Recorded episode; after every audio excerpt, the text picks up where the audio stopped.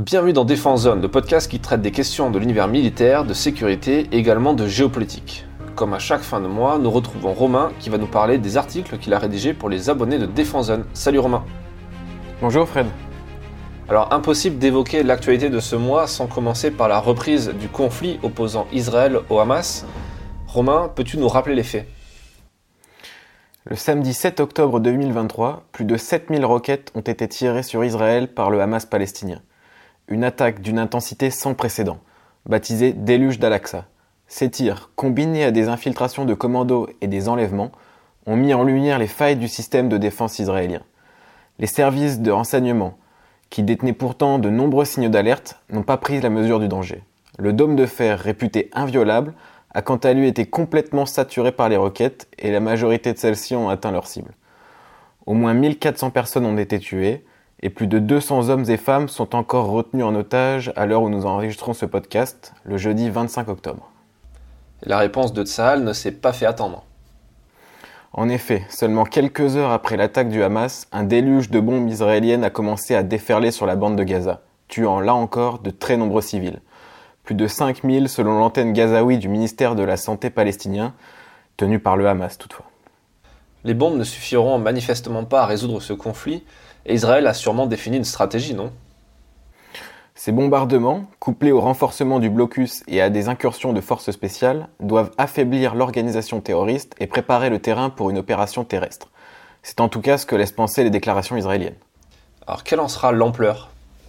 C'est là toute la question, Fred. Une opération de faible intensité pourrait ne pas être capable de venir à bout du Hamas, tandis qu'une invasion de grande envergure pourrait être terriblement coûteuse en vie humaine pour les deux belligérants bien sûr, mais aussi pour le peuple palestinien. La communauté internationale semble inviter le gouvernement de Tel Aviv à faire preuve de retenue, n'est-ce pas? C'est en tout cas ce que laissent penser les visites de Joe Biden et d'Emmanuel Macron. Les États-Unis, pourtant très peu critiques envers la politique d'Israël, ont demandé des précisions sur les plans à long terme du gouvernement. Tel Aviv est pour le moment très divisé sur la question. L'opposition ne veut plus de la solution du tout sécuritaire, qui a, selon elle, démontré son inefficacité à mettre un terme à la violence. Certains membres du clan Netanyahou appellent quant à eux au transfert forcé de milliers de Palestiniens en violation de nombreuses lois internationales. Je vois. Il est donc difficile de prédire la suite du conflit. Extrêmement difficile, oui.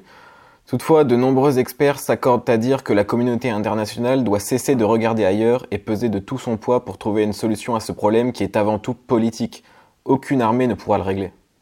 Il reste encore bien des aspects à étudier, comme le rôle joué par l'Iran, le Hezbollah libanais. Nous ne pouvons vous conseiller que de lire les deux articles disponibles sur défense-zone.com.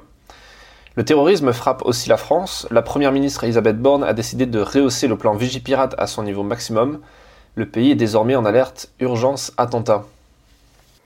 Cette décision fait suite à l'assassinat à caractère terroriste de Dominique Bernard, professeur de lettres à Arras. Dans les faits, l'urgence attentat permet le déploiement de moyens plus importants pour sécuriser les lieux classés sensibles. Emmanuel Macron a décidé, je cite, de mobiliser jusqu'à 7000 soldats de la force Sentinelle jusqu'à nouvel ordre, a annoncé l'Élysée. Dans son allocution télévisée, le chef de l'État avait d'ores et déjà annoncé le renforcement des mesures de protection, des écoles, des lieux de culte et de culture. 582 d'entre eux ont vu leur sécurisation accrue, 10 000 policiers et gendarmes sont mobilisés, avait-il détaillé. Le ministre de l'Éducation, Gabriel Attal, a pour sa part annoncé le déploiement de 1000 personnes, personnels de sécurité dans les établissements scolaires. En tout, le plan Vigipirate comprend environ 300 mesures. Certaines sont classifiées, d'autres sont publiques, mais elles sont appliquées à 13 grands domaines d'activité tels que les transports, la santé ou la cybersécurité. revenons à un sujet un peu plus international. La France a décidé de renforcer ses liens avec l'Arménie. Oui, en effet, le 23 octobre, quelques semaines seulement après l'offensive de Bakou dans le Haut-Karabakh, Paris a annoncé la vente à l'Arménie d'équipements de défense solaire et de jumelles de vision nocturne. Cette signature se fait au moment même où l'Azerbaïdjan a commencé des exercices militaires avec la Turquie près de la frontière arménienne. Erevan craint que son voisin tente de relier par la force l'enclave du Nakhchivan à son territoire en empiétant sur le sud du pays. La relation ne s'arrête pas à la vente de matériel. La France compte envoyer des instructeurs militaires et ouvrir une antenne consulaire dans une région convoitée par Bakou. Et Paris semble faire cavalier seul sur ce dossier. L'Union européenne n'a pas bougé le petit doigt lors de la dernière offensive de Bakou, provoquant l'exode de plus d'un tiers de la population de la région. Et pour cause, lorsque l'UE a dû cesser de ses importations d'hydrocarbures russes, c'est l'Azerbaïdjan qui a couvert une partie des besoins. Soit dit en passant, Bakou est soupçonné de revendre à prix d'or du gaz et du pétrole russe qui a seulement transité par son territoire. Alors pourquoi cette position de la France en faveur de l'Arménie? C'est la question que je traite dans le dernier article du mois. Penchons-nous maintenant sur les exportations d'armement français. À la rentrée, le gouvernement a rendu son rapport annuel à l'Assemblée nationale. Qu'est-ce qu'on y apprend?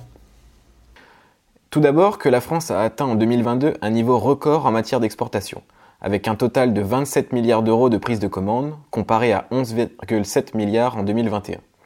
Le Proche-Orient continue d'être la principale destination de l'armement tricolore et le Rafale en reste le fer de lance. Il y a quelques nouveautés tout de même, dont la surprenante place de l'Asie dans le classement des plus gros clients.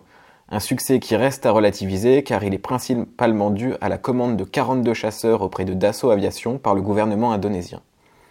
Le constat est d'ailleurs valable pour l'ensemble du tableau, car ce contrat et celui de la vente de 80 autres rafales aux Émirats arabes unis constituent l'écrasante majorité des 27 milliards d'euros de commandes.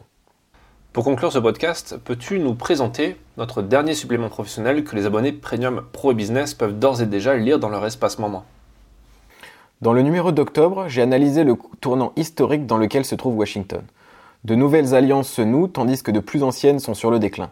Après le Moyen-Orient, c'est maintenant l'Indo-Pacifique qui concentre toute l'attention des États-Unis. Le pays veut en finir avec sa guerre contre le terrorisme, conséquence du 11 septembre, pour ne pas se faire doubler par la Chine. Ce revirement intervient durant la période politique, une période politique assez tendue pour l'administration Biden, qui a évité le shutdown de justesse. C'est vrai, oui. Elle doit composer entre la nécessité d'une modernisation militaire et les réalités d'une scène politique nationale fragmentée. La stratégie nationale de défense et les budgets y afférents sont au cœur de débats houleux au Congrès. Certes, l'économie américaine se porte bien, mais à quel prix? La dette atteint des sommets alors même que le dollar est de plus en plus menacé par les BRICS. C'est ce qui commence à inquiéter de plus en plus d'élus, aussi bien chez les démocrates que chez les républicains. La, la rivalité sino-américaine se joue également sur le plan technologique, un domaine où la suprématie est synonyme de pouvoir et d'influence. Ce supplément pro propose de se plonger dans la stratégie des deux géants. Merci Romain. Je rappelle qu'en étant abonné à Défense Zone, vous avez accès à tout ce contenu premium et plus encore, car dans votre espace membre, vous pouvez également consulter tous les anciens numéros du magazine en version digitale et vous pouvez également écouter des épisodes inédits du podcast. Pour ce faire, rien de plus simple, rendez-vous sur notre site internet défense-zone.com, puis cliquez sur l'onglet Abonnement Premium en haut à droite et sélectionnez l'offre qui vous intéresse. Si vous êtes plus papier que numérique, vous avez également la possibilité de recevoir notre magazine trimestriel directement dans votre boîte aux lettres. Rendez-vous donc sur notre site internet pour retrouver toutes les infos et à très vite pour un prochain épisode du podcast.